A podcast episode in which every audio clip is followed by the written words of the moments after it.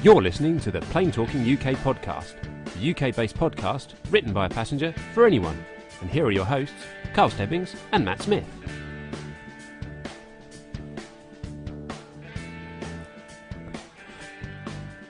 Well, hello and welcome to episode number 134 of the Plane Talking UK podcast. I'm Carl Stebbings and I'm not in the kitchen studio this week. I'm not in the kitchen studio. I'm quite a few miles away, actually, about 9.5 hours away from the P2UK studios. And I'm here in the lovely country of Oman, where it's currently 11:15, just coming up to 11:15, in the evening at night, so it's pitch black outside, so I can't actually show you any stuff outside the window at all. But with me in spirit here, but he's back in the P2UK studios.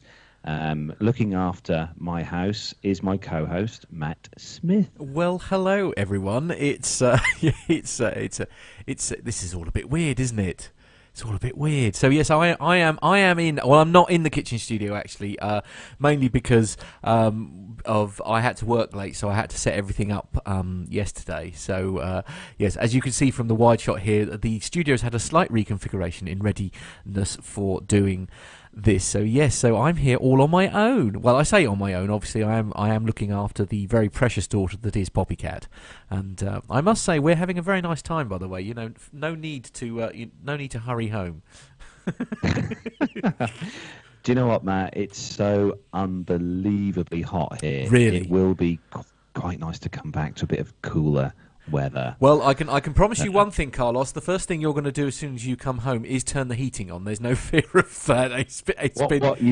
What you can probably see behind me on the wall is to the left of the picture there, or right of the picture, however you want to look at it, is an air conditioning unit. Or the climate control unit, which is currently set to 22 degrees Celsius. 22 degrees, okay. Well, we managed to peak at around about 11 degrees here in East Anglia today. So yeah. Whereas outside at the moment, it is currently, just checking. Actually, the temperature's dropped. It's now 29 degrees Celsius outside. Wow, that's quite warm. So it's 29 degrees and it's dark. Yeah. Oh my goodness me! I don't know what to say. Well, it sounds like I'm amazed the lovely Gemma copes with it so well. To be honest with you, because people of her complexion are not famous for struggling in heat and stuff like that. I know she's put up with a lot so far, but she loves the sun, the heat. Whereas I'm not a huge fan of blazing sun. Can I just actually say, Matt, that I have been very busy this evening just before the show. I doubt that, but anyway, yes. I've actually constructed and built a very, very special microphone stand. That is true. You'll have to show the listeners. You'll have to show the listeners what you actually did. Here we go. Yes, that's lovely. Good. Yes, it's now that's not Lego, is it? That's Duplo, to make sure that we use the correct. Yes, well done everyone. So apologies boys and girls if you are listening to this in the audio podcast. So Carlos has had to basically manufacture a microphone stand to bring it up to the appropriate height, so that because I was whinging about his audio levels earlier, but as they were just saying in the just before we started, they were saying in the chat room that you've got quite a stroppy producer on your hands today, Carlos, so good luck. but I will say, Matt, that in your defence, you have been an absolute legend in that we have actually got another guest on the show live from somewhere in Europe. Oh, yes, that is true. And who is that person in question? Well, we might as well let him introduce himself. So say hello, Owen. Hey, guys. So I'm Owen. I'm here in Malaga, Spain, where it's currently also dark and also in the 20 degrees thereabouts range. So yeah. enjoying the heat here too. Oh, so it's just me that's freezing to death then, is it? It's just like it feels, yeah, I'm afraid so. Yeah, it sounds about right. Oh dear. So yeah, so Owen is in a very noisy bar. So apologies, ladies and gentlemen, for the slight background noise there. But I do apologise about that. We can all pretend like we're there, busy enjoying the atmosphere. I think that's not. We're all very, very jealous. Anyway, look, boys and girls, lovely though this chat is. I'm going to press on because I'm not going to lie, I'm absolutely terrified because I've got two Skype calls that have both got dodgy connections, so anything could happen during the next half hour or so. And you haven't got long before you need to panic and go and get your tickets booked, have you, Carlos, or something? Or you've got to disappear mid-show to sort out your return flight details. Yeah, I've got the check-in opens for our flight in 16 minutes time. So, actually, I just noticed in the chat room here, Nev sort of said that he's got your BA login details, that maybe he might just cancel your flights for you. Well, I was kind of hoping that Nev might buy us a couple of first-class upgrades. Oh, yeah, right, yeah, whatever. That's just you're just not very nice. Yeah, honestly, ignore that, Nev. I don't know what's the matter with him. I think the tiger beer he's consuming has gone straight to his head. Right, okay, it is time to we're going to do the show as usual, the housekeeping as per normal. So it is the 14th. It is Friday night. It's the 14th of October 2016, and it is now rapidly approaching 20 past 9. We're 20 past 8. Sorry, we're a little bit late starting here. So if we're all ready, then boys and girls, ready over here in the. Oman? Heat? Yeah, in the heat. Yeah. And over there in Malaga. Owen, are we all set? I'm ready in Malaga. And you're falling off the connection. Excellent. Okay, we better get started, I think, quick before something else goes wrong. Let's go!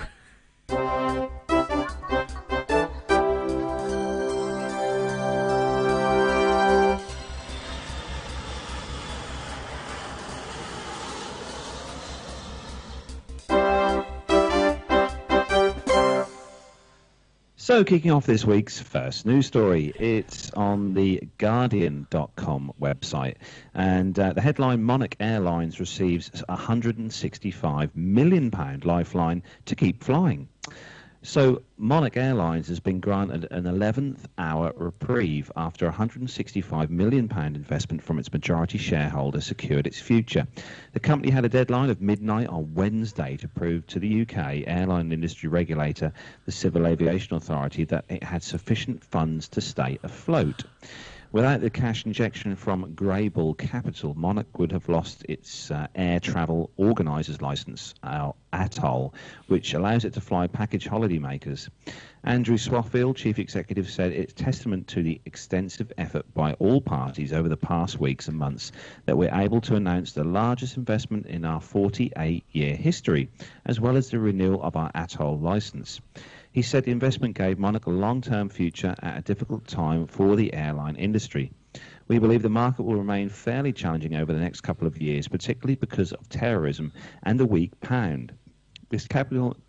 Oh, pardon me, it's a beer. Oh. This capital injection allows us to face these markets with confidence, Swaffield added. The weak pound, which I feel he's paying there, because over here the exchange rate is rubbish. The weak pound is generally bad for UK airlines, which pay for fuel in dollars and much of their navigation costs and ground charges in euros. Monarch is expected to roughly break even in the current financial year after making a £19.2 million pre-tax profit in 2015.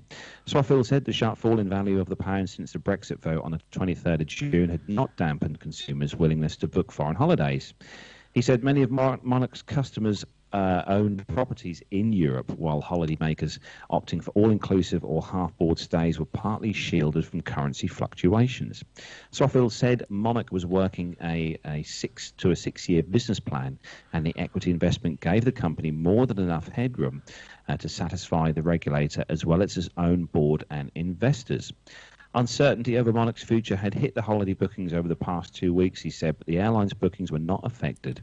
He added that there were signs that there were things returning to normal and customers had sent messages of support to the business. The CAA had given Monarch a 12-day extension from the original deadline of 30th of September to show it had sufficient funding to renew the company's ATOL license until the end of September 2017. After confirmation that it had met all the necessary requirements, and the regulators have said that Monarch's licenses permit them to sell ATOL-protected holidays until the 30th of September 2017, after which they will be required to obtain a new license. In 2014, Monarch placed an order for 30 Boeing 737 MAX 8 aircraft with options for a further 15 planes. The first of these aircraft are scheduled for delivery in 2018. The airline said the new planes would give customers a better in-flight experience while allowing the company to make significant operational cost savings. Monarch itself is based at Luton Airport and employs 2,888 staff. So that's really, really, really good news, because we really don't want to lose Monarch as an airline, because they are a fantastic airline. I've flown on in the past, and they're kind of part of the... Well, they're part of the furniture, Matt. They are, yeah, very much so. I mean, it was obviously very worrying when this story was first released, but I'm pleased to say that they certainly seem to have it all under control, don't they? So, good news indeed. Yeah, it's supposed to be a very good company to work for as well, Monarch. So I hope they. Hope they continue to be popular. Okay, on to the next story then. So I shall take the next one. This is, as you would expect, it's always it's good old Ryanair. What can we say about that? It's not a Ryanair story, is it? Yeah, I think it might be. Yes, yeah, so I've only got myself to blame, because obviously I've been doing the stories this week. Is it a good news story or a bad news story? I don't know. Let's find out today. It's a good news story. Here we go. So this is aerospace-technology.com, and the headline is Ryanair to receive 50 new aircraft. Ireland-based Ryanair is set to take delivery of 50 new aircraft over the next year as part of its fleet expansion.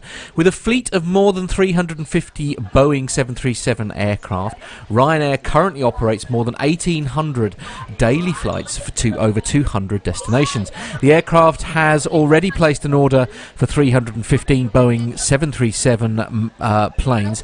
As part of the fleet expansion, the airline is planning to recruit 2,000 new cabin crew, 1,000 pilots and 250 aircraft engineers. New positions will be created in IT, sales and marketing, digital experience, finance and commercial divisions of the carrier's office in Dublin, Ireland, and at its Travel Labs Poland subsidiary in Poland.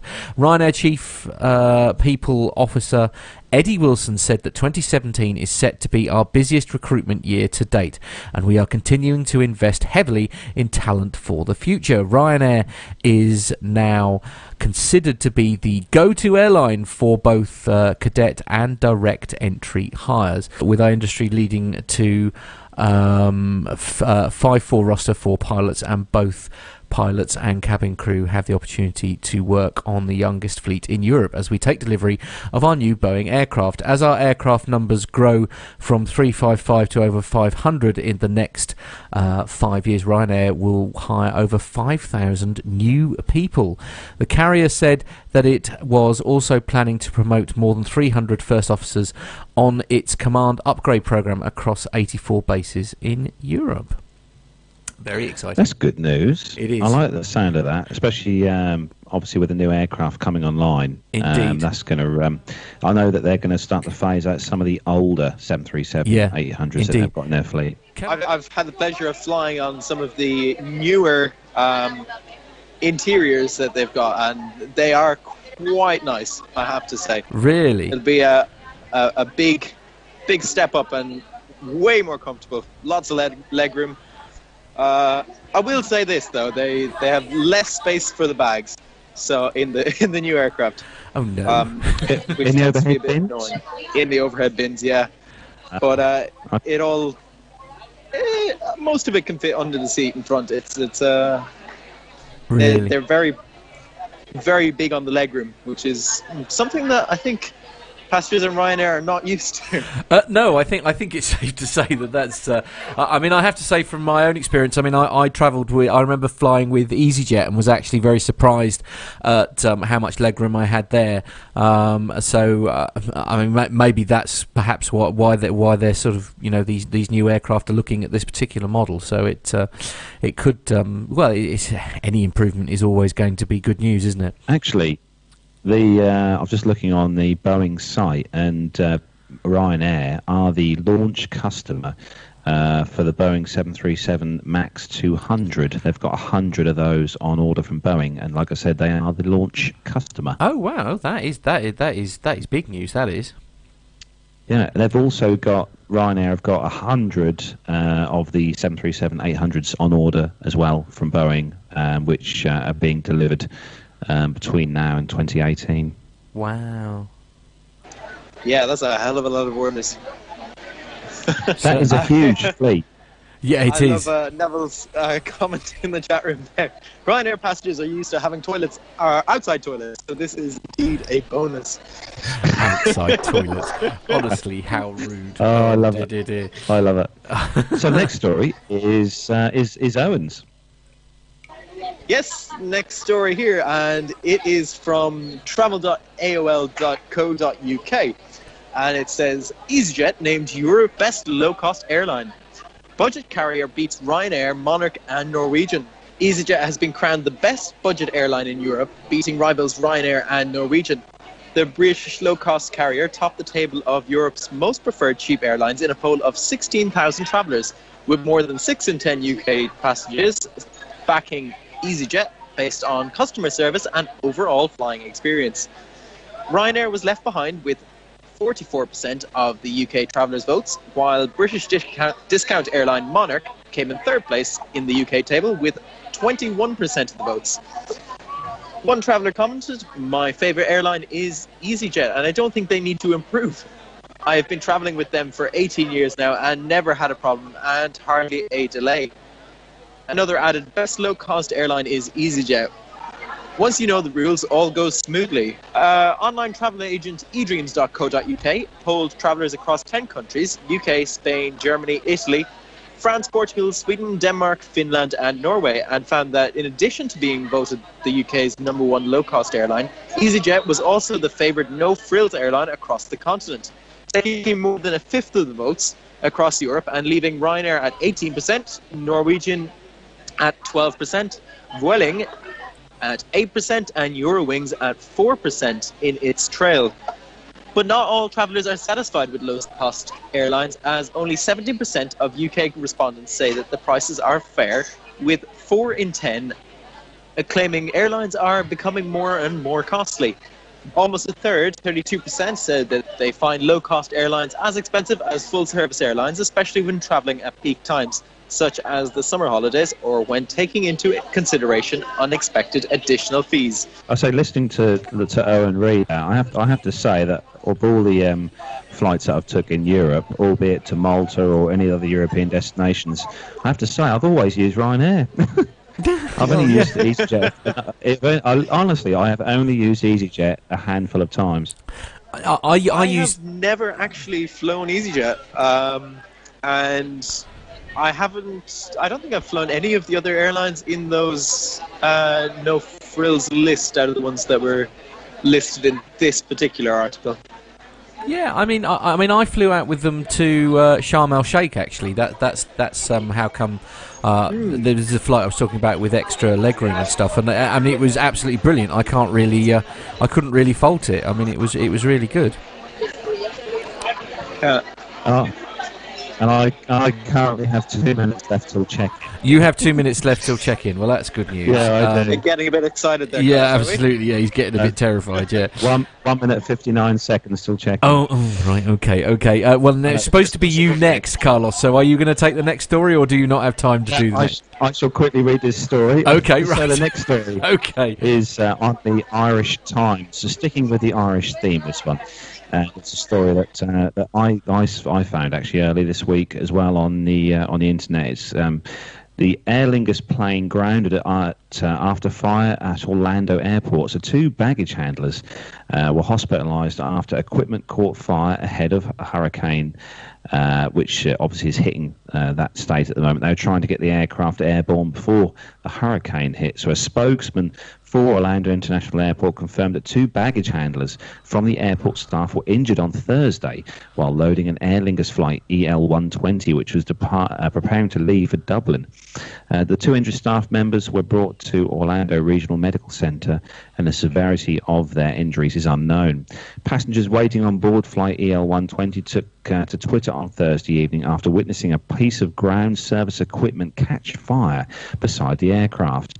Colin Boland, who was in Florida on business, said that he believed an oil pipe had malfunctioned, causing an oil to spurt out onto the ground and to the sides of the aircraft, while passengers who had just arrived in Orlando were disembarking. Around two-thirds of the passengers were off already when he saw loads of kids running from the airport windows, and he heard someone screaming and the adults started running. The air hostesses were distraught and one was visibly crying, and there was drama on the ground. We were about to board the plane, and there seemed to be a rush to turn around and get us all off to Orlando as quick as possible. Mr. Bowen said the passengers were waiting to board flight EL120 back to Dublin, and they were forced to wait an hour before receiving information on the status of their flight. Communication was very poor, and there was no announcement for 1 hour. And it was a really disastrous situation. So it's a bit worrying, this one, Matt. Yeah, indeed. Just worrying times. Indeed, yeah. This is not the sort of news that people want to hear, is it? Especially if they're about to fly out. And especially if you're watching from the, as most people would be, from the terminal window. Well, it's not exactly the sight that you'd like to see. No, he's like, oh, what on earth is going on? Yeah, absolutely. Yeah, agreed. There, it's not good, is it? Anyway, two members of the ground staff, like the story said, were injured, unfortunately, which is not nice. No, indeed. Right, we'll move on to the next story then, because Carlos has some seats that he needs to book immediately, so he can. I'm currently. Doing that right. He's currently doing that right now. So while we're going to do that, this is not technically it is aviation related. And the only reason I've included this story is because last week, like a numpty, I said that it probably this whole incident was actually something to do with perhaps people not returning their handsets or being doled out the wrong handsets. As it turns out, I was completely wrong. So I'll read the story anyway. So if you are a Samsung Galaxy Note 7 owner, please take heed now. So this is on the BBC News website, and the headline is Samsung Galaxy Note 7 owners told to turn off device. South Korean tech giant Samsung has urged owners of the Galaxy Note 7 to turn off its high-end smartphone while it investigates new reports of devices catching fire. The firm also said it would stop sales of the phone and halt production. Samsung recalled 2.5 million phones in September after complaints of exploding batteries, and later insisted that all replaced devices were safe. But there are now reports that even those phones are also catching fire. A man in Kentucky said that he woke up to a bedroom full of smoke with a replaced Note 7 days after a domestic flight in the US was evacuated after a new device started emitting smoke into the cabin. Because consumer safety remains our top priority, Samsung will ask all carrier and retail partners globally to stop sales and exchanges of the Galaxy Note 7 while the investigation is taking place. The company said customers with either an original Galaxy Note 7 or replacement Galaxy Note 7 device should power down and stop using the device and take advantage of the remedies available, it added. As late as Monday evening, a spokeswoman insisted that the phones were still safe to use. But on Tuesday, the company said that it would stop the Galaxy Note 7 production. We recently readjusted the production volume for thorough investigation and quality control, but putting customer safety at top priority, we have reached a final decision to halt production of the Galaxy Note 7. So yes, it turns out that I also didn't know what I was talking about. And yes, the the handsets have got issues even now. So if you have got a Galaxy Note 7, please turn it off now. I'm sure you've all seen the pictures, but I will just pop this picture up. This is on the BBC website. I saw these photos online earlier this week, and there's a few other websites as well that have had these photos on, and some of them are really quite disturbing. Yeah, they are, aren't they? Yeah, it's quite scary. I know a lot of people sleep with their phones beside their pillows or on the nightstand or whatever. Can you imagine one of these going off next to, God forbid, next to someone's head while they sleep, or, you know? Well, and this is kind of the issue, isn't it? Because these, this is kind of the issue, because what sort of started it was that exactly that. It was somebody woke up with smoke in their bedroom. You know, this is not good news. So I mean, I am a massive Samsung fan. I have to be honest. I mean, I only ever buy Samsung TVs. I know, Carlos, you do the same, don't you? Yeah, a lot of your devices. So. Yeah, absolutely. So it is very unusual. I mean, they're a very experienced manufacturer. So I hope, for everyone's sake, really, they can get to the bottom of this. But as far as I'm aware, this is just purely a battery issue, isn't it? This isn't Samsung as the phone itself exploding. This is the battery. Well, and of course, in fairness to Samsung, of course, they don't make the battery. It's made by a third-party engineer. The same way that, you know, like, where I think was it the Dreamliner, where they were having problems with the batteries when they first came into service, and it's that same problem, isn't it? It's you know, you can plan as best you can. You can make your decisions on how it's going to work, and it turns out to be, you know, a faulty part or a design fault with someone else's product. But you know, there we are. What can you do? But yeah, I think it was a good decision from Samsung to cancel the production of the Note 7. Yeah, I don't think that now. I mean, nobody's going to get one. Nobody's going to have confidence in it, are they? I mean, it's, you know, they need to throw the design board away and start again, don't they? Ooh. But yeah. Oh, hold on. That was lively. That was lively. I thought there was a fight. So the next story is, I think this one's Owen. This one is Owen. So as long as you're not being stabbed or anything, Owen, please do carry on. No. It is quite a busy cafe, though, I have to say. That's good. Well, there's no point in hanging out in a quiet one. Well, that's true. Unless you're trying to do a show. Well, there is that. Yes, if you're. Yeah. Okay. Yeah. Touche. Well played. This Owen. One is from abc7ny.com, and it says planes clip wings on the ground at Newark Airport for the second time in 2 days. For the second time in 2 days, two airplanes have clipped wings while on the ground at New Jersey's Newark Liberty International Airport. At about 4:30 p.m. Wednesday, the wing of the United Flight 31 and a Boeing 767 aircraft made contact with the right wing of an Austrian Airlines Flight 90, also another Boeing 767 aircraft, as they pushed back from the gate at Terminal B. The Austrian Airlines aircraft was parked at another gate in Terminal B at the time. And it says the FAA will investigate. This comes on the back of another incident where on Tuesday a spokesperson for Chicago-based United Airlines says a flight arriving from Beijing had landed safely at the airport and was at a stop when an empty Lufthansa plane made contact with it. The spokesperson says the plane was towed to the gate and maintenance is expecting it. There were 150 passengers and 15 crew members on board at the time. The Port Authority of New York and New Jersey says both planes had minor damage, but the good news is no one was hurt in either incident. And I will say this, well done to the people at abc7ny.com, because the picture that they have is actually an Austrian Boeing 767. Now, whether it's at New Jersey, at Newark, I don't know, but... They got the right aircraft at least. Well, that is a massive step up in you know, on the norm. Let's be honest. So I'm quite sure that Nev especially will be delighted to see that there may actually be hope for ABC yet. You know. Oh, I love it. I tell you what, it just reporting in general. This just proves that our listeners are so awesome because they spot things like this. Even our guests. Yeah, spot things absolutely. Like this. Yeah. It's definitely the way forward.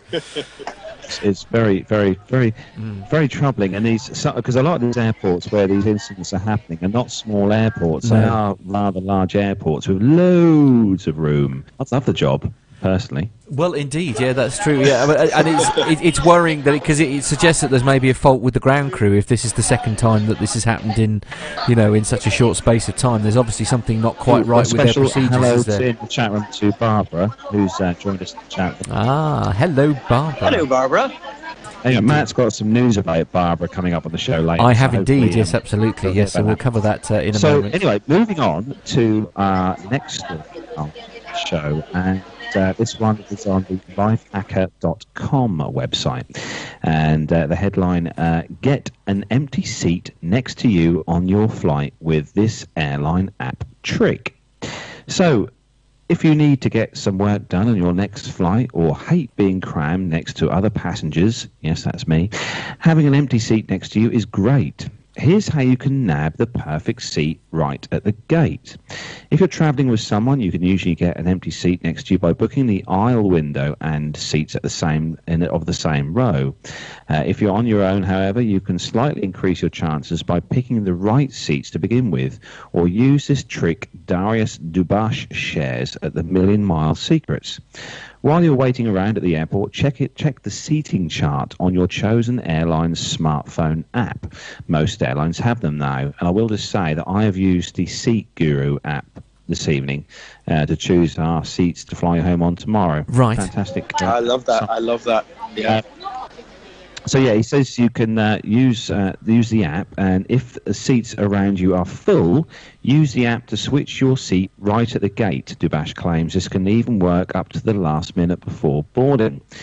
There are a few caveats to this trick, however. Depending on the airline, you may not be able to change your seat assignment after check-in. Dubash had success with this tactic on United and Delta. In that case, the app to check the seating chart for open spots, then ask an employee at the gate if they'll let you switch. And of course, there's always the chance the flight will be full or last-minute seat reassignments will undo your efforts. So it may not always work, but this is worth a try if you need some extra space. So for me, flying home tomorrow with the lovely Gemma back to Heathrow, I went on Seat Guru's app earlier on today, and on the 787-9 Dreamliner, there at the rear of the aircraft there are two seats each side of the cabin, and they call them the couple seats because there are just two seats each side of the cabin with no seats either side, so it's just two seats on their own next to a window. So I have just booked those two seats for us to fly home on tomorrow. As you do. So, and look forward to an update. We'll talk more about your flight in momentarily, I think. We should, because, of course, you have now flown on a Dreamliner. Yes. Indeed. So moving on swiftly to our next story, and this one is Matt. Indeed, yes. This is on the Aviation Analysis Wing website, or aviationanalysis.net website, and the headline is Spirit becomes first US airliner to operate the A330neo. Florida-based Spirit Airline became the first US airline to take the improved Airbus A330neo single-aisle passenger jet. Headquartered in Miramar, the airline took delivery of the very first of 50 A320neo family. And I just realised I left Carlos's camera up. Sorry about that. Headquartered in Miramar, the airline took delivery of the very first of the 50 A320neo family aircraft. The low-cost carrier has ordered on, which they received on Tuesday. All of Spirit's A320neo family aircraft will be powered by Pratt & Whitney's Pure Power PW1100 200 JM geared turbofan GTF engines. The Airbus A330neo will be the 90th aircraft to join Spirit's growing fleet and is set to add 5 Airbus A320neos to its network by the end of the year. The A330neo, the new engine option family, incorporates the very latest technologies, including new generation engines and sharklets, which together deliver more than 15% fuel savings from day one and 20% by 2020. With nearly 4,800 orders received from 87 customers since its launch in 2010, the A320neo family has captured some 60% share of the market, including Spirit's A320neo delivered today. 26 A320neo aircraft have been delivered to 9 operators. So that's very exciting.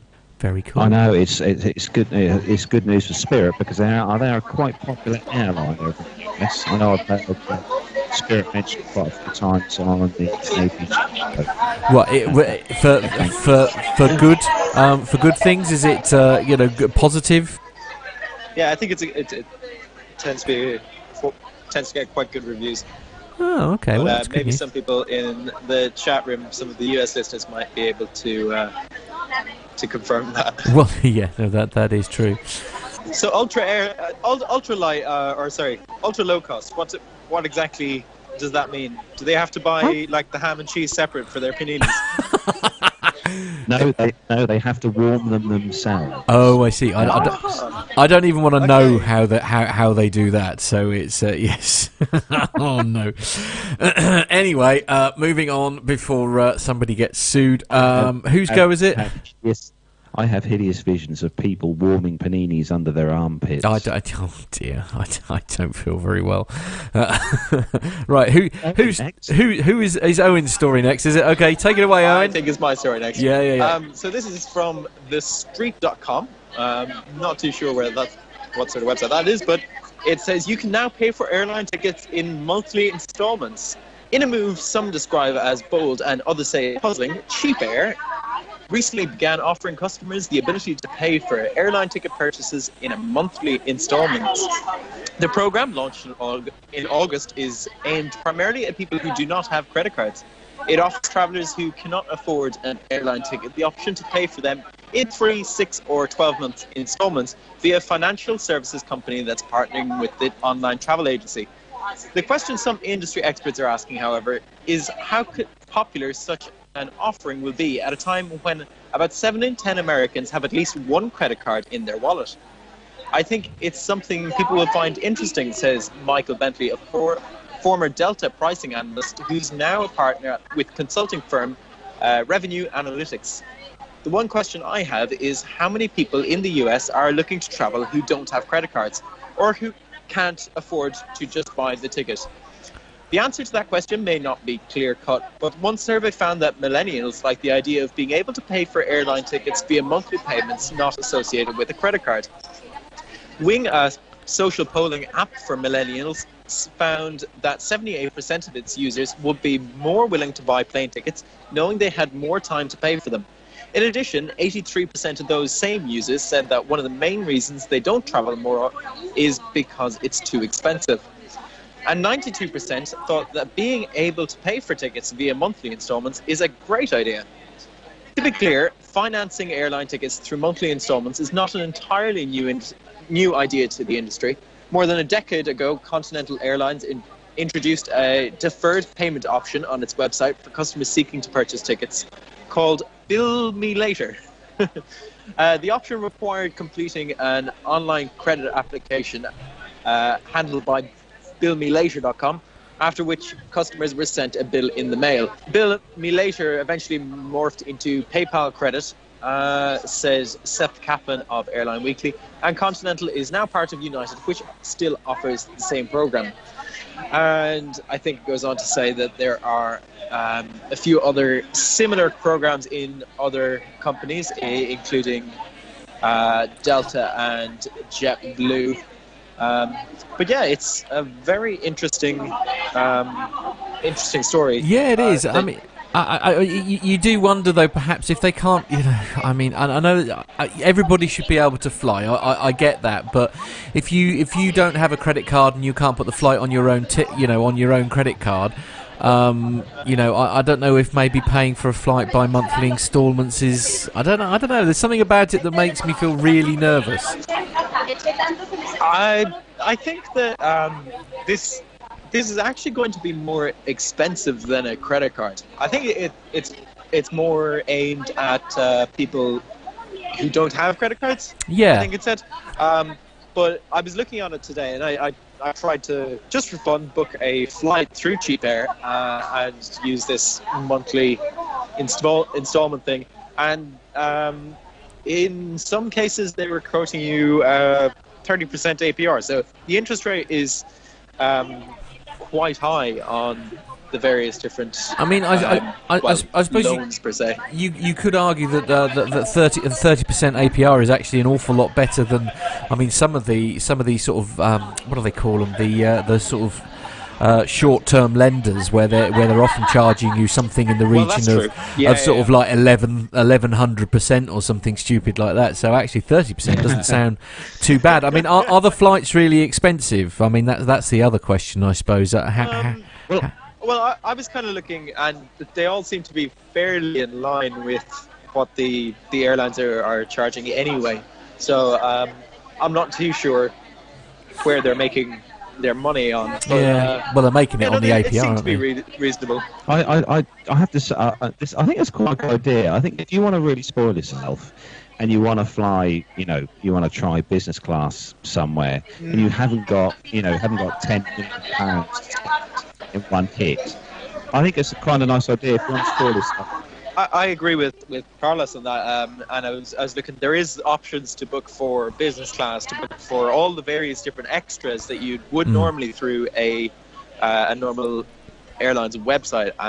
So it's a good way to convince people who might not necessarily have the money to spoil themselves right now, but who want to spoil themselves. It's a good way to convince them to buy a flight. But then maybe you're better off perhaps, sticking it on maybe getting a loan then. But then, can you get a loan? I mean, if it is aimed at people who can't get credit cards, they probably can't get loans either. I don't know. There's just something about it that makes me feel really nervous. I don't know. Anyway. Well, I suppose time will tell whether it works or not. That's true. That is true. Okay, right. Whose go is it next? I think it must be you, Carlos. It's me. Yeah, it's me next. Yep. I was just going to say, Mash has just made a very good point in the chat room. Yeah. She said that if you want to treat yourself, save the money first. Yeah, you probably have got a good point there, Masha. Yeah, that's a good point. It is a good point. Yeah, absolutely. It's so. Moving on then to our next story. This one's on the skift.com. That's S-K-I-F-T, skift.com website. And the headline, what will the airline cabin of the future look like? Oh, who knows? So regardless of how an airplane cabin irks you, no legroom, garbage Wi-Fi, scant overhead bin space, most of the experience is dictated by the carrier flying it. Aircraft manufacturers such as Boeing and Airbus must satisfy their customers, and you are not their customer. Oh, really? Oh. This isn't to say that aircraft fleets are designed solely to pamper the airline balance sheets. In most respects, new planes like the A350 and Boeing 787 and the Bombardier C series are marvels of comfort compared with models from previous decades. Bombardier. The air is less arid, the windows are larger, and the storage space is more used more efficiently. One typical stress point for air travel, whether there is a spot for you to carry on, is being addressed by taller overhead bins in two new Airbus models. The A350 and A330neo cabin designers opted an approach that rotates the bag so it sits vertically, much like a book on a bookshelf, instead of the traditional, less efficient horizontal scheme. Ingo Wugetzer, Airbus's Vice President for Cabin Marketing, discussed with Bloomberg Cabin Innovation the tension between airline efficiency and passenger experience and the consortium's Airspace Cabin introduced earlier this year. Boeing has a similar branded approach called the Boeing Sky Interior. These concepts aim to bridge the divide between comforts and economics by focusing on improved design and environmental elements. At Airbus, the cabin is being introduced on two new long-haul aircraft models, the A330neo and the A350. And, so basically what they're saying is here is that when the airlines buy these lovely, shiny new aircraft, some of the airlines want to have a kind of cheap and cheerful interior. Yeah. But I personally think that, you know, we're the people who pay the money to fly on the aircraft. Yeah. If you can make 1,000 people fly out with you over the course of a month and think, God, this airline's really good. The seats are comfortable. The service is good. The food is good. The drinks are good. The in-flight entertainment is good. Mm. They're going to then go and tell their friends, who then tell their friends. And blah, blah, blah. You know, that's what the airline should be focusing on, really. Yeah, so actually just getting the look right, making it look impressive, and then, you know, the airline would almost sort of do it for itself, you know. Yeah. It's always good advertising, you know, if you offer a nice interior, I think. Yeah, agreed. Yeah, makes a whole lot of difference.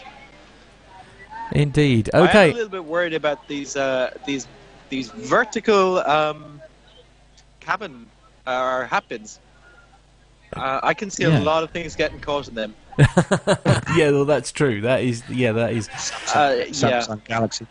Yeah. Well, yes. Getting phones stuck down the side, catching fire. Yeah. Anyway. So yes, the next story. This is on the etcanada.com website, and the headline is Duchess Kate shocks airline passengers by flying to London on British Airways flight.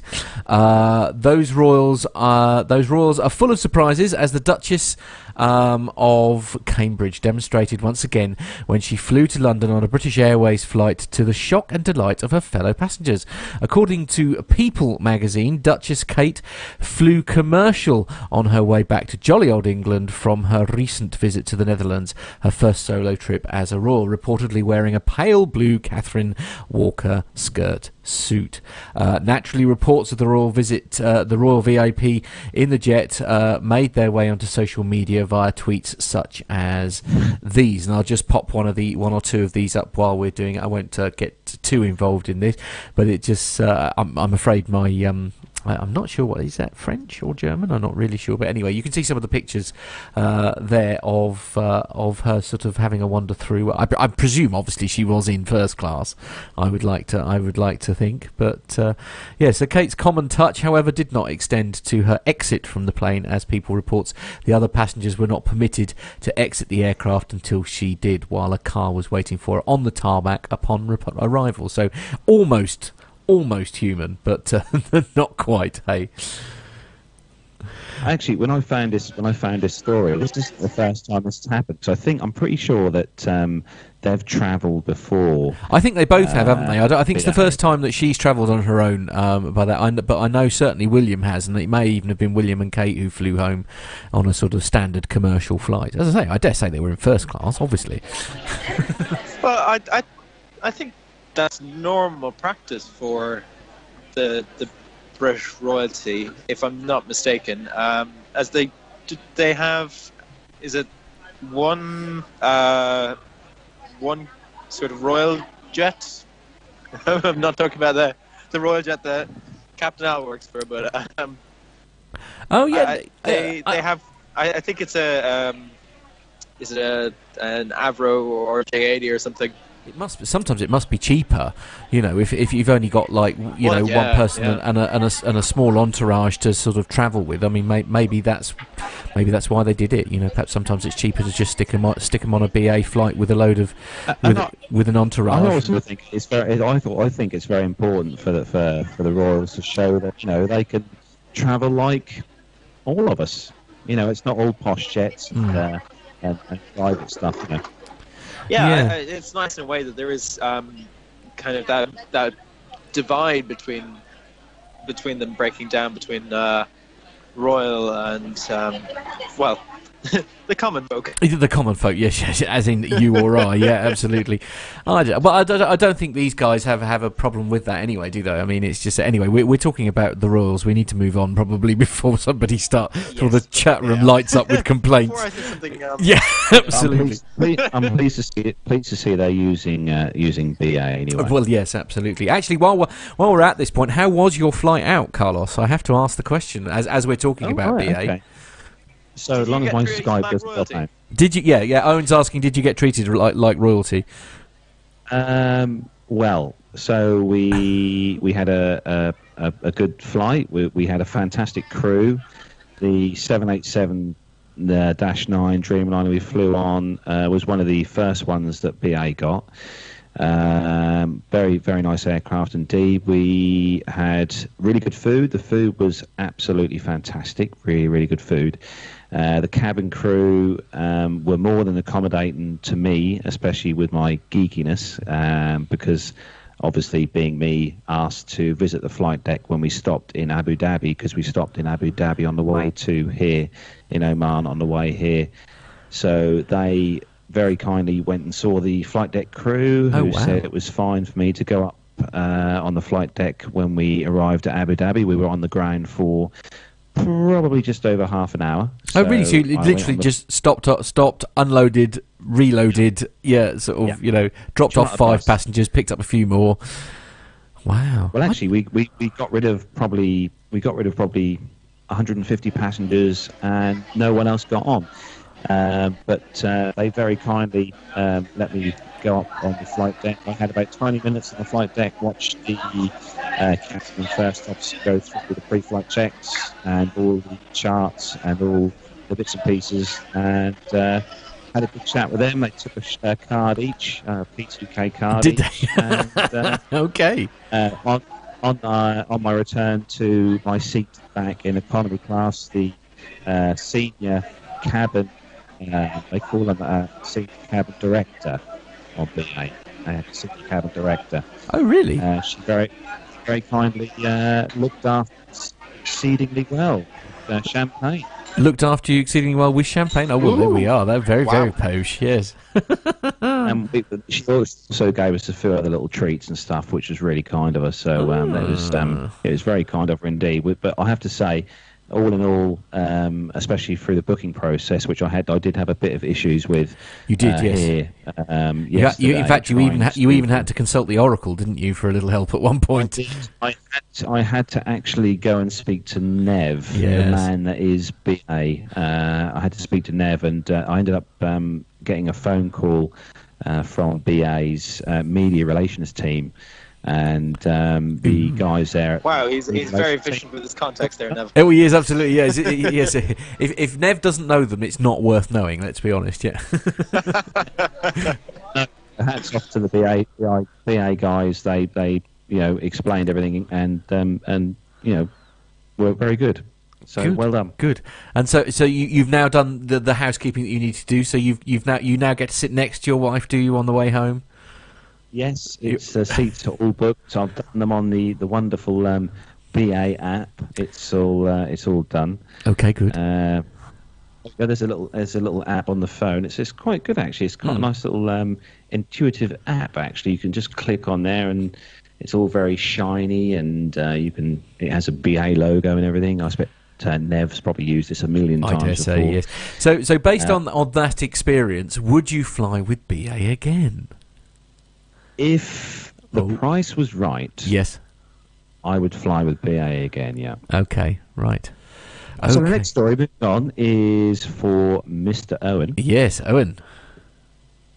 Yes, now this is for all the people listening who are looking to buy an airport. Yes. Because this is from the Blackpool Gazette .co.uk. Sorry, I'm going to... I'm going to interrupt Owen for a minute. Can you imagine, Carlos, if you suddenly went home to your wife and said, "Oh, by the way, I've bought an airport"? I think it would. I'd be singing that Dolly Parton song, that I-O-R-V... Oh, you mean the divorce song. Okay, right. Okay, yes. Yeah, okay, we'll gloss over that and move on. Sorry, Owen, do carry on. I'm surprised at the length of the time that it took you down to that. You were seriously considering... He was definitely mulling it over in his head, wasn't he? Yeah, he was definitely giving it some very, very brief thought. But, yes, it's just as well the wife is in bed, let's be honest. Yeah, absolutely. It's our secret, Carlos. You can still buy the airport. It's fine. She'll never know until the credit card statement comes. It's fine. Anyway, or buy it through Cheap Air, and then you can do it in monthly instalments. That's true. Monthly instalments through Cheap Air. That's a winning combination. He's glazed over. Yes, carry on, Owen. Sorry, he's lost interest. I think. Blackpool Airport is back up for sale in a shock move. A letter seen by the Gazette from airport manager Jay Gates has gone out to business partners to tell them that both the operating company Squires Gate Airport Operations Limited and the airport estate itself will be offered for sales, and to reassure them that it will be business as usual in the meantime. The move comes almost 2 years after Balfour Beatty, announced the end of international holiday flights at Squires Gate, and a temporary closure of the airport after an initial plan to put it up for sale came to nothing. Today, Balfour confirmed the plans to sell up, saying it was part of its continuous review of its investments portfolio. A spokesman said, "We have begun very early discussions with a number of organisations regarding the potential sale of Balfour Beatty's 95% share in Blackpool Airport. Blackpool Council are aware of these early discussions, and it is the council that owns the other 5% share. The news has been greeted with cautious welcome by campaigners who would like to see the holiday flights return, and by the MP in whose constituency it lies," files Mark Menzies. He said that whoever eventually takes over should look to maintain and develop the aviation business on the site and not merely view it as a building development opportunity. Mr. Menzies said, "It has always been my view that Blackpool Airport is an integral piece of the Fylde coast transport infrastructure, and I was extremely disappointed when commercial holiday operators ceased flying from the resort in 2014. While it is now operating again on a limited basis, it may be that it is time for a new owner with a clear business plan which will make proper use of this valuable asset. However, let me be clear, the site should only be bought by someone planning to operate and hopefully reinvigorate the airport. Anyone who may be thinking that this is an opportunity for development should think again, as they would face opposition from an unprecedented scale from people across the Fylde coast." Wow. "When the airport was being considered for enterprise zone status, I made it clear that I would only support a plan which retained the runway with a view to making the overall site profitable and able to again to sustain airport functions. Throughout this period, my focus has only been on reopening the airport, and I hope to see it operating as a successful entity again in the near future." Bob Blower from Save the Blackpool Airport Group said the news of the sale was a surprise. "It's a nice surprise, however," he said. "Whoever buys it needs to be someone with an aviation background and not just someone looking to exploit the land." So I think that all of the PTUK listeners fall into that category. yeah, absolutely. Yeah. "The private and general aviation has kept the airport's head above water, and we would like to see that safeguarded. The airport is a lot more attractive to potential buyers now than it was 2 years ago, with all the debt hanging over it." He said the enterprise zone made it even more attractive to investors, but added the dream would be to bring back international flights. "The Energy College is coming along well where the terminal used to be, and they did promise to build another. There is plenty of room to build a terminal, but that would be starting from scratch, so it would need to be someone with a bit of vision. At the time of the closure on October 16, 2014, Balfour, which bought it in 2008, said the holiday flights were causing losses of 1.5 million a year, and debts had hit 34 million pound.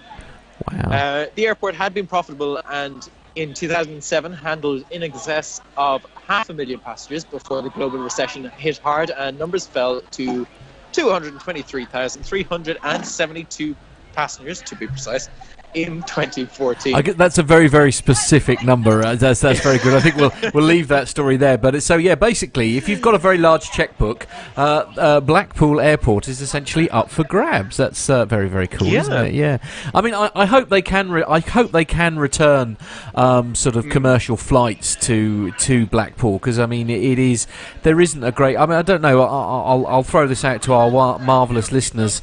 Is there much sort of in the Blackpool area that you know, sort of, or Lancashire and the Lake District? What are the alternatives airport-wise in that sort of area? Well, I don't see a map. I'm not 100% sure. Yeah, it just sort of seems. Are Manchester and Liverpool quite close? Yeah, perhaps they are. Am I completely? No, you're probably. Really geography was never my strong point. Mine neither, which is very unfortunate given what I do for a living. But anyway, there we are. We'll gloss over that and move on. Oh, Manchester, the legend that is student pilot Matt has said Manchester is the nearest. So perhaps that's the issue. Perhaps there isn't need really for a regional airport when it's so close to. I mean, I must say. I mean, that was bit more than a regional airport, because they used to do flights to Alicante and to Palma de Mallorca, Malaga, all over the south of Spain, really, as well as some other, you know, international destinations. I think I could be wrong. Mm. Yeah, they've got their runway 10 and runway 28. They've got a length of 6,000. Oh, hello, dog. Who let the dogs out? Sorry. Their runway length is 6,132 feet, which is not actually that bad a length runway. Yeah, really. So that's quite a sizable length runway. I think Concorde could have landed there. Well, yeah, memory serves. Yeah. I think they only needed 6,000. I have to. Yeah, that's true. Yeah. Do you know the really, really sad thing? When I said that, you know, it's like the Baha Men Who Let the Dogs Out, it suddenly occurred to me that Owen's probably not actually old enough to even remember that song being released, which is slightly depressing. It's far too young for that. Yeah. Oh dear. It was in a lot of films. Right. I think I remember Shaggy Dog. He remembers listening to it on one of those like VH1 type channels that he accidentally flicked over to. It. Yeah, absolutely. Anyway. Yes. Okay. Yeah, so the last story we have for this segment this week is. We haven't had one for a while, and to make things even harder for the Skype and everything else, it's a top 10. It is. I don't know why I was thinking about this. So it's what order is it in, boys and girls? I haven't really had chance to start from the bottom of the. So we need to go to the bottom of the story, do we? And start from the bottom. So what top 10 is this, Mr. Smith? This is. Oh dear, you're asking me now, aren't you? So it's aerospace-technology.com is the website. So that's aerospace-technology.com, and it's the top 10 longest range airliners in the world. We'll make a start. So I'll leave you gentlemen to swap stories. We'll start with Carlos first, and I'll do what I normally do. So in at number 10. At number 10, it's the good old Airbus A350-900. The Airbus A350-900 is the 10th longest range airliner, reaching a maximum distance of up to 14,350 kilometres, or 8,250 nautical miles. Ooh. It's one of the variants in the A350 XWB family, and the aircraft can accommodate 315 passengers into a two-class seating configuration. The maiden flight of the A350-900 took place in 2013, and the first aircraft is expected to enter service with Qatar Airways in the second half, which it did in 2014. Airbus have received 509 orders for the A350-900 aircraft to date. Fitted with Rolls-Royce Trent XWB engines, the aircraft has been designed to deliver exceptional fuel economy and to attain a maximum speed of Mach 0.89. Excellent. Well, there we are. And in at number 9. Number 9 is Boeing 787-300ER, which is the extended range, and it's the 9th longest range aircraft, flying to 1,490 kilometers, or 7,825 nautical miles, and it can carry 386 passengers in a typical three-class cabin layout. The aircraft can operate for up to 15 hours between long-haul destinations such as Los Angeles, Sydney, New York, Hong Kong, Singapore, London, Paris, Los Angeles, and Dubai, New York. The 777-300ER was rolled out by Boeing in September of 1996, so I was alive then. Oh, good. I'm so pleased. The aircraft completed its maiden flight in October 1996. British Airways was the launch customer, taking the first 777-300ER delivery in February of 1997. The aircraft is powered by General Electric G9115B engines, generating thrust of 115,300 pounds of thrust, which is huge. Indeed. Typical cruise speed of the aircraft is at 35,000 feet is Mach 0.84. Wow. In at number 8. At number 8, why do I seem to be getting all the Airbus things? Because it's your favourite aircraft in the whole wide world. Stop it. So in at number 8 is the Scarebus A340. Stop calling it a Scarebus, otherwise I'm going to mute you. I enjoy having all this power, by the way. I can silence him with a single button press. Thank you. Yeah, all right. Sorry. Yeah. Anyway. To you as well. Indeed. Don't forget. Brought you a present today. Did you? Anyway, the A340-600, 14,600 kilometres range. The A340-600 is the 8th longest range passenger aircraft in the world. The airliner offers seating for 359 passengers in a typical 3-class configuration. The A340-600 made its first flight in April 2001. Virgin Atlantic Airways became the launch customer, taking delivery of the first aircraft in August 2002. More than 130 A340-600 aircraft have been delivered to date to customers across the world. The power plant includes 4 Rolls-Royce Trent 550 engines, generating a maximum thrust of 240 kilonewtons. The airliner flies at a maximum speed of Mach 0.86. Ooh, and in at number 7. In at number 7 is Airbus A350-1000. The Airbus A350-1000, with a design range of 14,800 kilometers or 8,000 nautical miles, ranks as the 7th longest range passenger aircraft in the world. It is the largest version of the A350 XWB family, accommodating 369 passengers in a 2-class cabin layout. Airbus received 176 orders for A350-1000 aircraft to date. The first aircraft is expected to enter service in 2017, and the aircraft can even carry 400 passengers when configured with a higher density layout.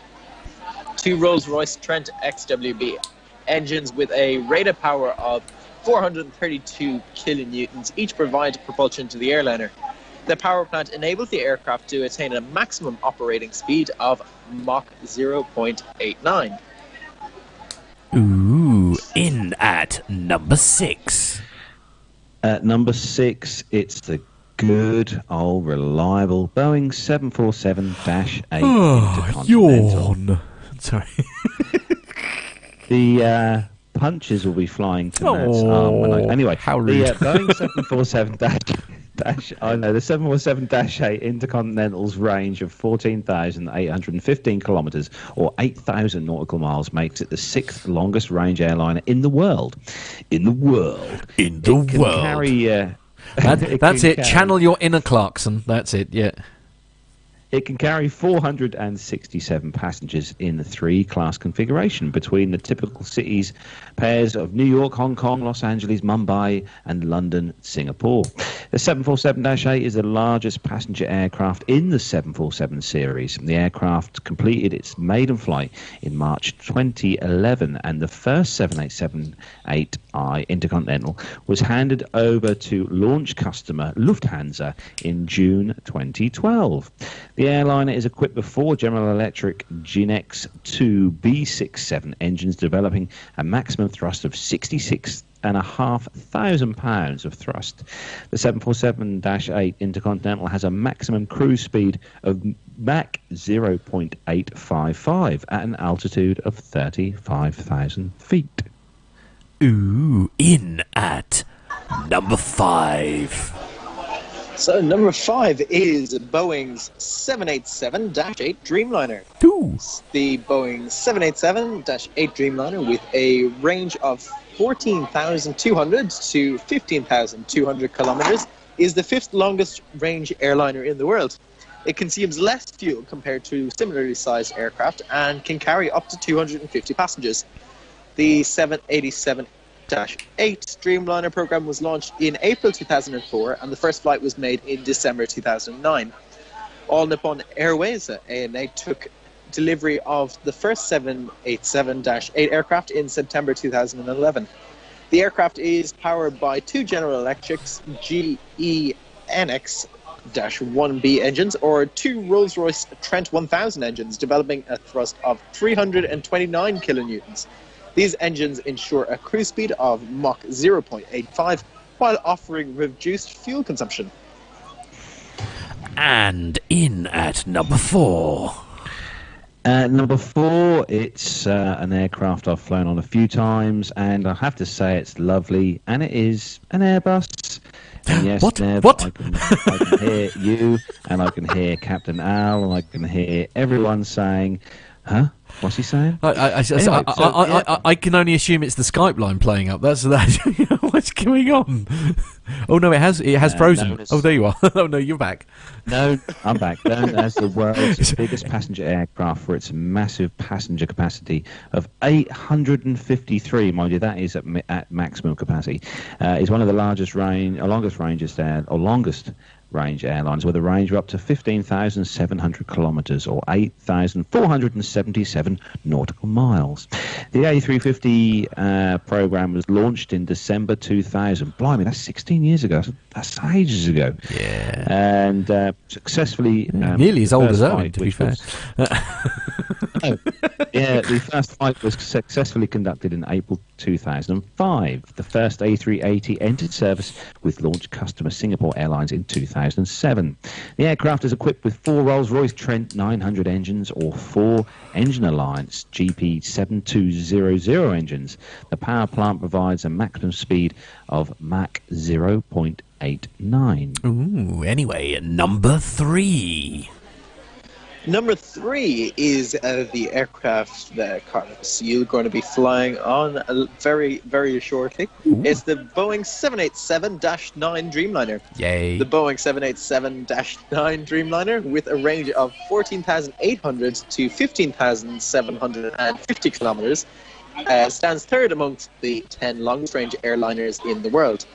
Developed as a slightly larger variant of the 787-8, the aircraft can carry up to 290 passengers. The 787-9 Dreamliner completed its maiden flight in September 2013, and it's scheduled to enter service with Air New Zealand in mid-2014, which it obviously already has. Boeing has received orders for 396 787-9 from 26 customers to date. And the power plant of the 787-9 consists of 2 Rolls-Royce Trent 1000s, or 2 General Electric's GEnx-1B engines, ensuring the aircraft can take off with a maximum weight of 250,836 kilograms. Wow. And not a kilo over. No, indeed. Perish the thought that you should put an extra kilo in there. That just bad things will happen, yeah. And its cruise speed is Mach 0.85. Wow. Wow. Number 2. At number 2, it is another Airbus. This time is the A340-500. The A340-500 is the world's 2nd longest ranged airliner, allowing for a maximum distance of 16,670 kilometres or 9,000 nautical miles, with flight durations of up to 19 hours. God, that's a dream flight for me. The A340-... Yeah, they see in the world of Matt, that's just a nightmare. That's what that is. That's lovely. So the A340-500 took to the skies for the first flight in February 2002 and made its debut with Emirates in December 2003. The aircraft has a capacity to house a maximum of 375 passengers.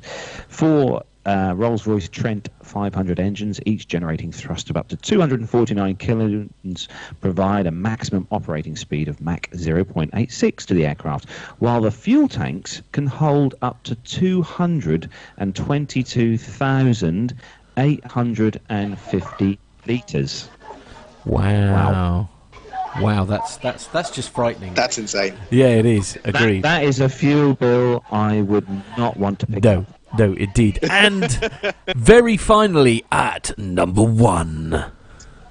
Number one is the 777-200LR. Spoiler. The Boeing 777. The 777-200LR is the longest range airliner with a range of 17,395 kilometers or 9,395 nautical miles. Wow. The aircraft was rolled out by Boeing in February 2005 and can carry 301 passengers in a typical three-class configuration. The 777LR made its first flight in March 2005 and received certification from the FAA and European Aviation Safety Agency in February 2006. The first aircraft entered service with Pakistan International Airlines in March 2006. And the aircraft is integrated with three optional body fuel tanks, enabling such a long range. It can fly long-haul destinations such as New York, Singapore, Perth, London, oh my god, wow. New York, Auckland, Chicago, Sydney, and Miami, Taipei.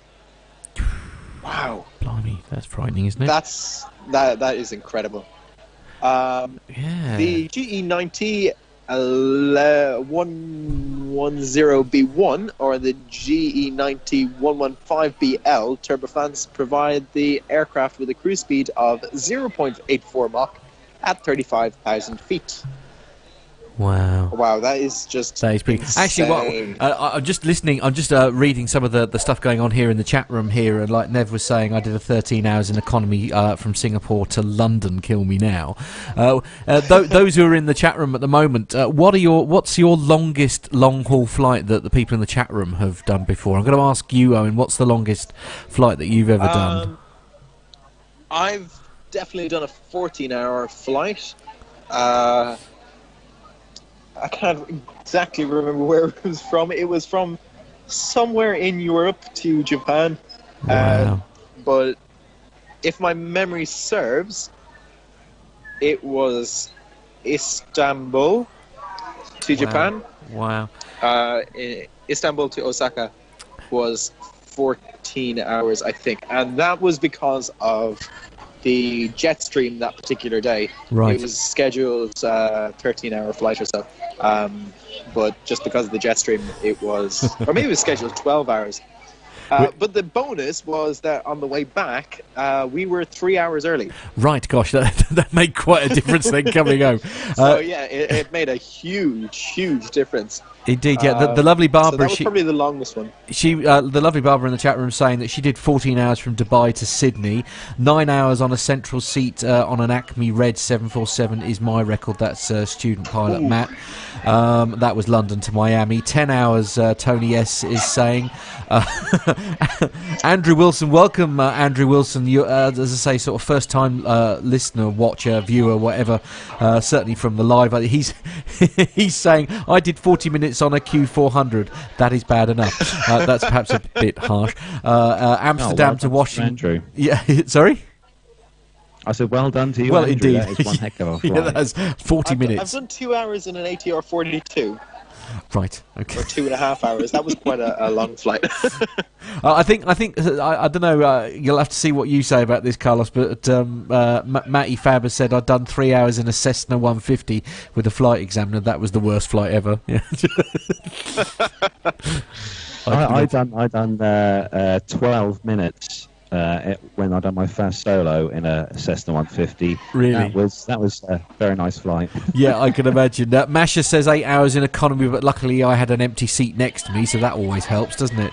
I think the longest flight, because I flew to New Zealand, and I flew. I think it was. I can't remember. It was 13 and 16. So I think it was 13 hours to Kuala Lumpur, and then it was 16 hours from Kuala Lumpur to Auckland. So that's the longest two flights that I ever did. And ironically, my fear of flying happened. Not after that. I was actually all right up till that point, and then I became a big wuss. But wow! So I think you win. Yeah, yeah. Can I just say that I think I'm going to try and do the shortest flight ever. Are you? My shortest flight ever was with a little nano drone that I bought online, and after I got it online and charged the battery up.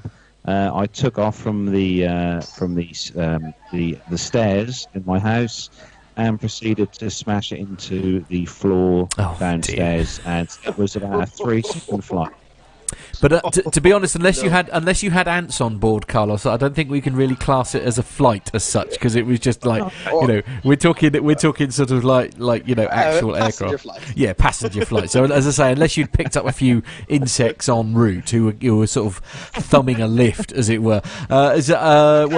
Nev says I did 3 hours in an F-50 flight, was scheduled for 1 hour, but it was held for 2 hours due to fog.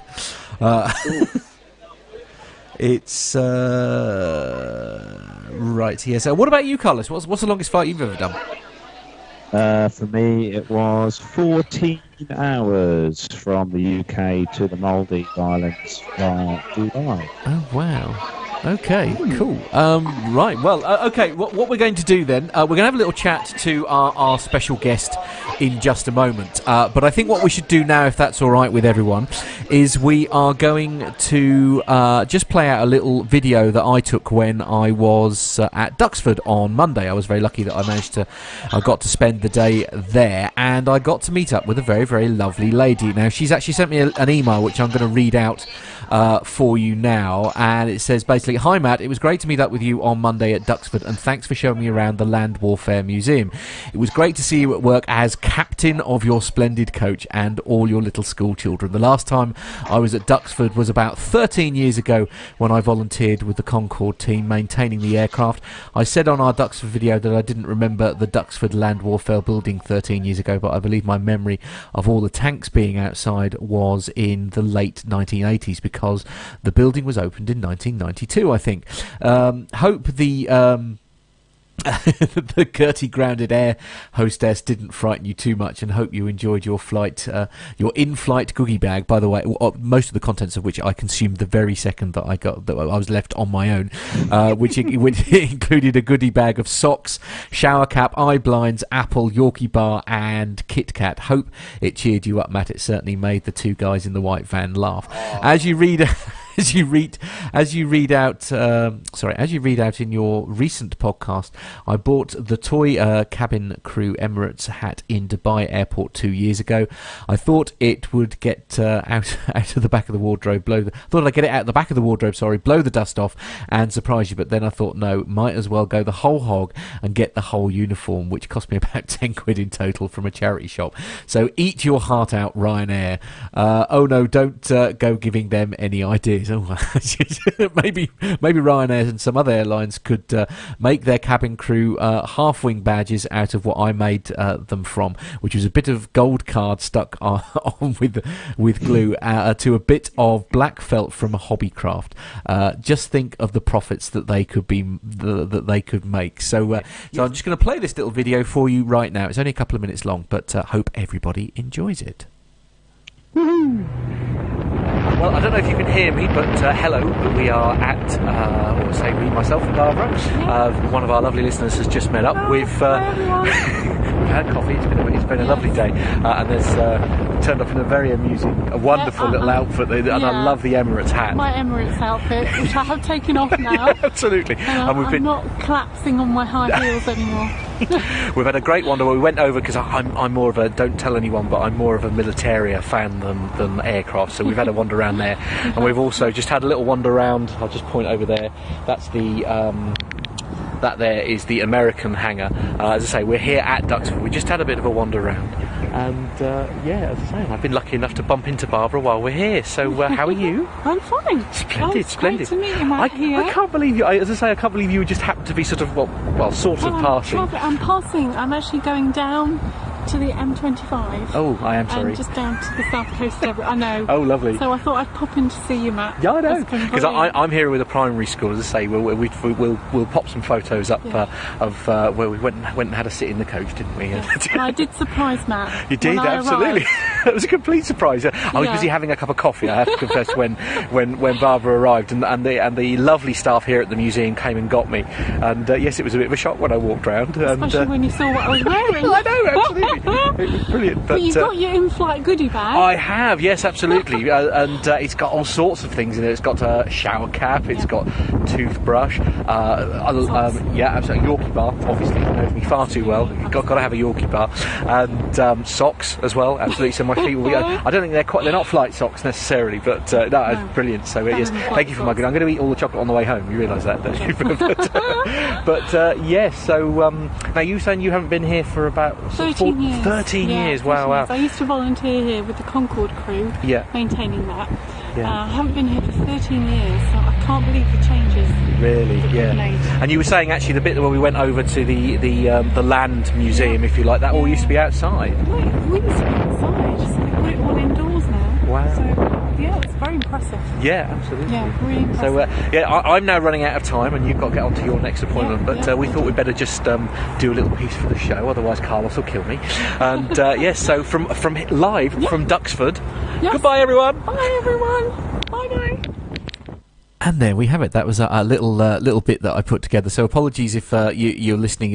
If you take yourself to our YouTube channel, you'll be able to watch that go out live or show the video. She's lovely. She is lovely. No, honestly, I had a really, really lovely time. Absolutely lovely. Sounds like an amazing day. Yeah, it was great. Yeah, it was just, as I say, we had a wander around it was great. Me too. Me too. Yeah, it was lovely, as I say. And if you haven't been to Duxford, boys and girls, what on earth are you doing? You need to get yourselves there, like, now, because it's really good. That would be me on... I'm ashamed to say. I'm ashamed to say. And you're so close to it. I've already told you, Owen. I'm actually going to come and pick you up one day and actually take you to Duxford. But yes, no, it's brilliant. It's and as I say, my in-flight goodie bag, especially, which Barbara went to a great deal of trouble to do. As I say, I popped some of the pictures I put up as part of that little video. Yeah, as I say, and you mustn't forget also in that little goodie bag also was a genuine United Emirates mini toothbrush with mini toothpaste, by the way. So wow. Which has proved to be very handy because I'd forgotten to bring my toothpaste actually. I think that you should employ Barbara to be your permanent hostess on the. Oh, quite right, absolutely. Was to say, I don't know if you saw it, the little picture, because she had a very, very long distance ride from the coach park round to the front of the building when I went to go and pick the children up. But yeah, it was. We had a lovely day. It was really good fun. So thank you very, very much, Barbara, for coming to meet me. As I say, I really enjoyed your company, and it made a very nice day even more special. Aww. So well done. Cue the music. If I could find it, I would. I found it. Nobody panic. Here we go.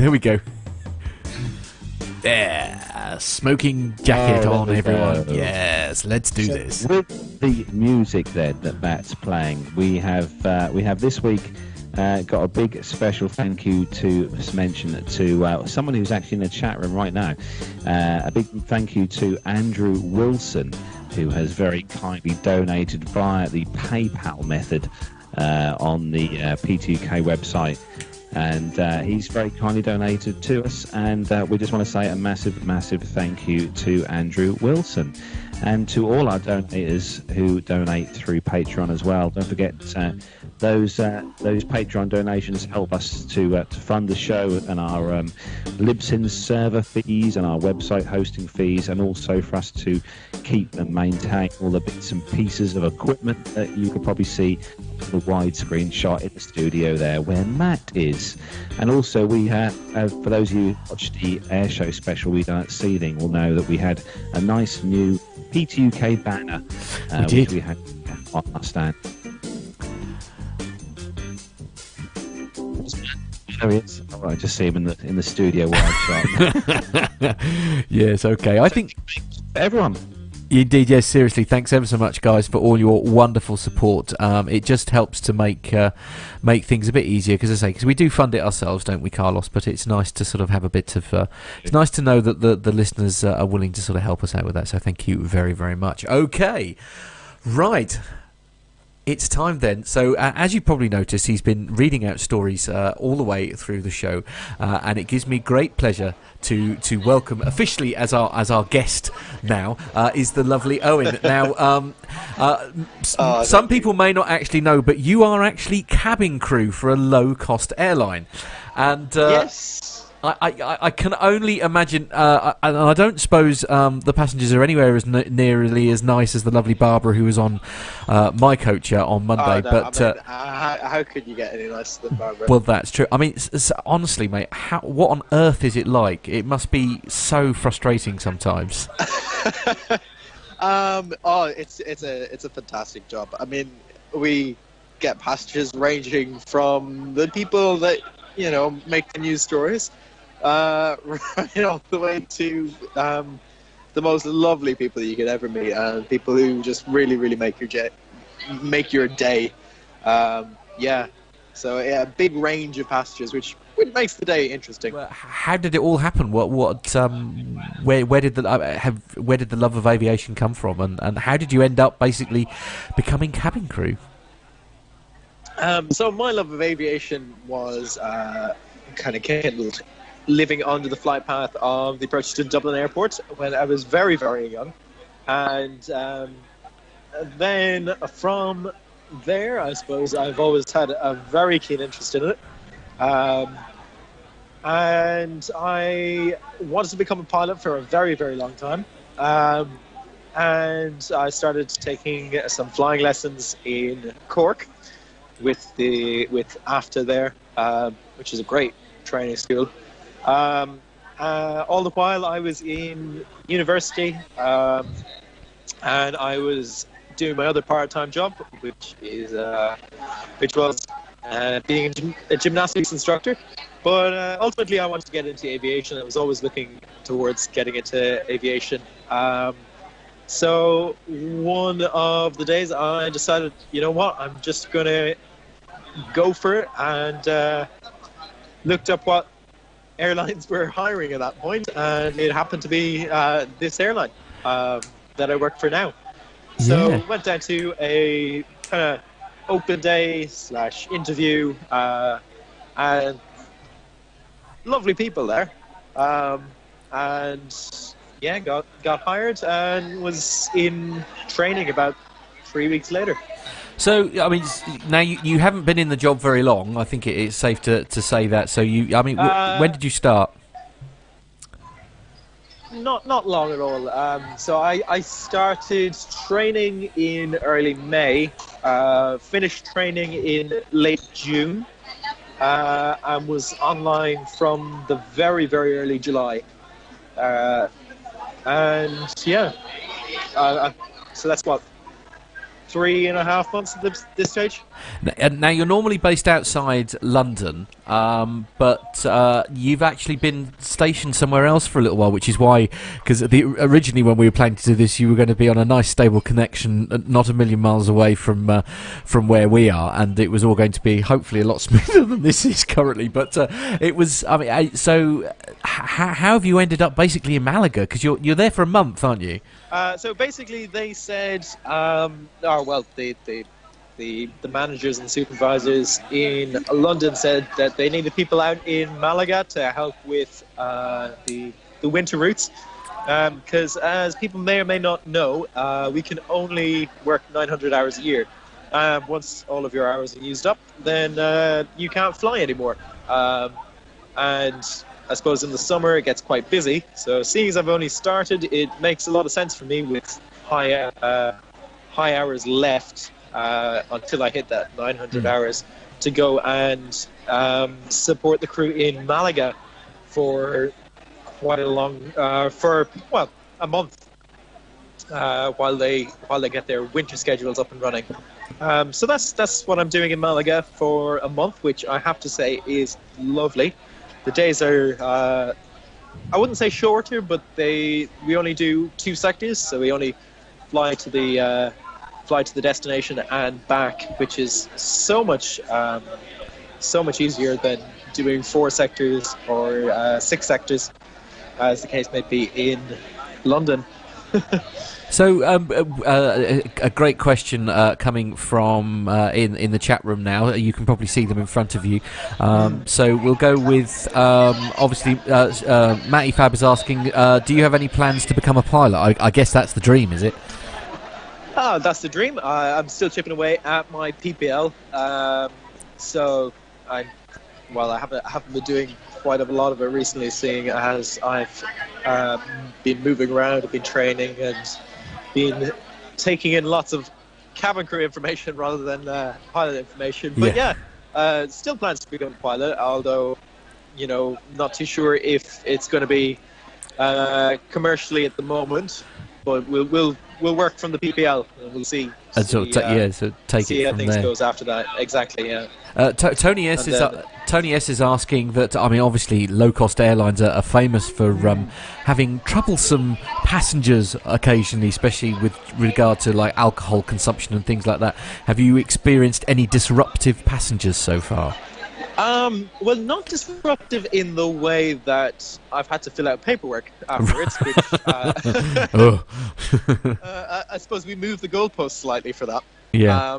But I have had one passenger who almost outright refused to sit down while we were still taxiing in Bucharest, and that was quite difficult to deal with.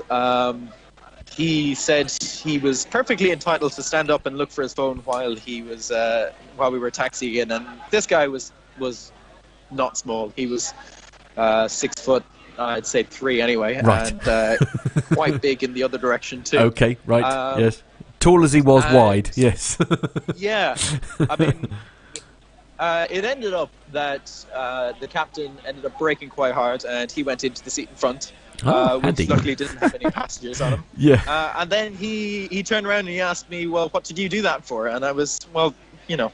It's not something that I can do. How much control do I have? Yeah, absolutely. I'm an aircraft. Yeah. I'm on the same aircraft as you. You know, the captain's locked away. Yeah. Oh yes, most definitely. Yeah. Did you see me go on a radio? Yeah, absolutely. Oh wow. Oh dear. Yeah, so I suppose that's the closest I've come to disruptive passengers so far, and touch wood, that's the most disruptive I get. Well, that's good. I'm not a big fan of the paperwork after the flight. No, so, indeed, and let's hope that never changes. But Never's asked, how difficult are the 25-minute turnarounds between sectors? That's a very good question, and truthfully, they are the most difficult portion of the day. Well, I think so anyway. In 25 minutes, we have to come to a stop, open the doors, deplane all of the passengers from the previous flight. Then we have to do a security search of the aircraft, which involves looking down the sides of all the seats, making sure no one has left anything suspicious or any sort of any other items that they may have forgotten, because we can't fly out in the next flight if we have any of those items on board. And then we have to clean the aircraft, which can take a long time depending on what sort of flights it is, what sort of people we have on board that day. And then we have to board the next flight, which, you know, can take at least 15 minutes. So it's very difficult, but it is doable. And I've done it 20 minutes before in Brno in the Czech Republic, where they've got some absolutely fantastic ground staff that really, really help you out there. They're really, really good, I have to say. So I mean, that must be a real issue, really. Actually, is you know, if as long as you get lots of support from your ground crew and stuff, then as you say, you can actually do it in a shorter time. But yeah, it must be. Oh yeah, I mean, it's definitely doable, but everything needs to be coordinated absolutely perfectly, and that goes down to. Well, I know the problem in London is quite often the assistance. If we have any wheelchair passengers on board or any blind passengers on board, we have booked assistance with the assistance company from the airport. Sometimes they can take a while to get to the aircraft, and that slows the whole thing down. So we rely on a combination of the flights being on time or early, as well as... you know, good communications from the cockpit to the ground while we're still in flight to make sure that everything's there when we arrive, and also, of course, communications between the cockpit and the cabin crew tell us if we've got a slot or if we have to be out by a certain time or that sort of thing. Yeah, it's a lot of communication. It's quite a stressful time. During the boarding. I bet. It's definitely doable. So my question to you then, Owen, is obviously we see these fly-on-the-wall kind of documentary series and stuff on telly where they show cabin crew training and what goes on. How hard is the training that you have to do? Oh, well, the training is it's intense. It's like drinking through a fire hose. It really is. We've got our whole manual to get through in 6 weeks, and it starts with 3 weeks of what we call, or 2.5 weeks rather, of initial training, which is, it basically deals with everything that you need to know about the operations side of things, and kind of what happens on the aircraft in a typical day in terms of operation rather than in terms of service, and that takes 2 weeks. We have a huge amount of exams. I had an exam every single day, which the pass rate was, if I remember correctly, it's 90%. Wow! For every exam. That's big. When you only have a day to learn this stuff, it's quite pressuring. And a lot of the stuff in initial is common sense, but there's a huge amount of it. There's an absolute enormous amount of this information that you have to go through. And then once initial is finished, you do about 2 weeks of conversion, which is basically the specifics of that particular aircraft. So for me, I am certified on the 737-8. Yep. The 737-800, and that's the only aircraft that I'm certified to fly on. But we learn the specifics of that aircraft, for example, how much oxygen we have on board, or how the slides work, how much of anything there is in the first aid kit, all that sort of stuff. Yeah. Going right into the details of like fire drills, evacuation drills, all that sort of stuff. So in some respects, actually, it's rather similar to the pilots in the fact that you sort of almost get type rated depending on what aircraft that you're flying. It's the same for sort of cabin crew almost. You're actually sort of type rated for operating the cabin of that specific aircraft.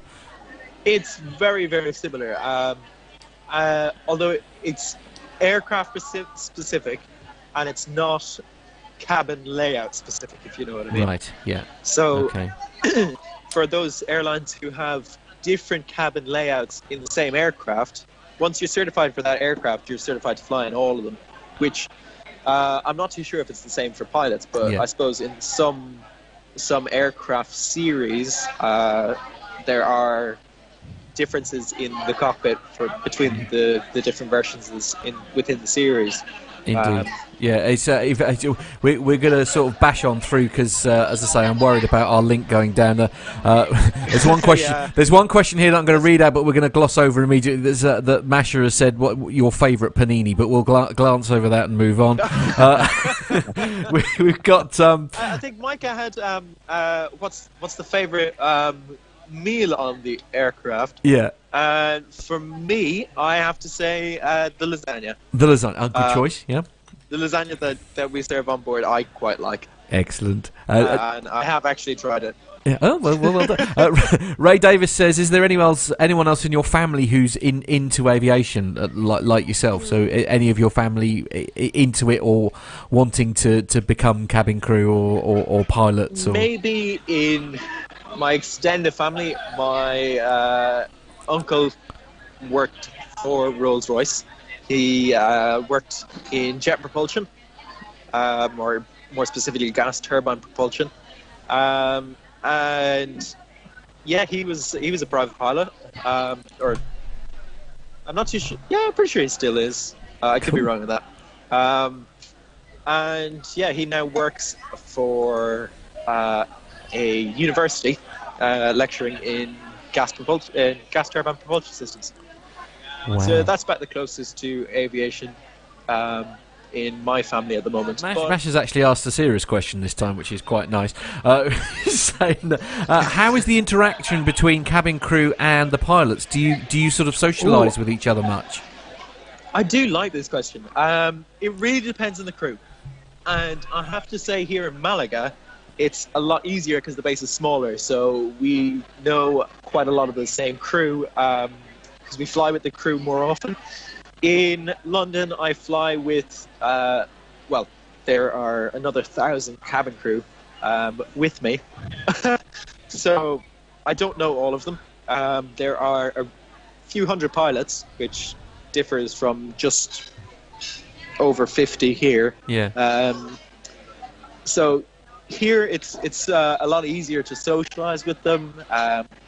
There is a Gaelic football team for the crew here in Malaga, where a lot of the cabin crew and pilots kind of share a kick around. But actually, in flight, it's very work orientated. So there's very little socializing time in flight, and there's very little socializing going on during the day. I mean, you must be sort of knackered by the end of the day, to be honest. I mean, the last thing you want, you just sort of want to go home to bed, really, rather than sort of socialize it. Yeah, that's the sort of thing. I mean, it's difficult to stay positive with crew once you've been running late. Once you've you just want to get home and. There's not much opportunity for socialising there, because it's generally let's get the aircraft close up, let's get the paperwork done, let's go home.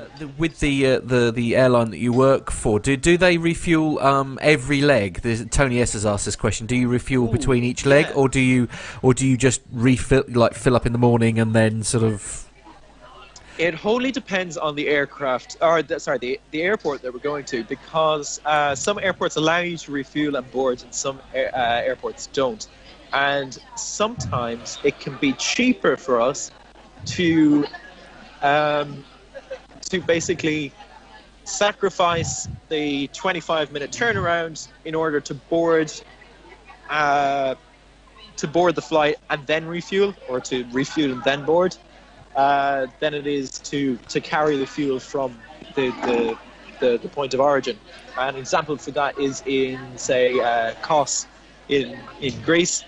We can't refuel on board at the same time, so the turnaround takes 40 minutes or so. Say, for example, in another airport that's quite close to, say, if you're going to, bad example, but Malaga to Alicante. I don't even think that flight exists.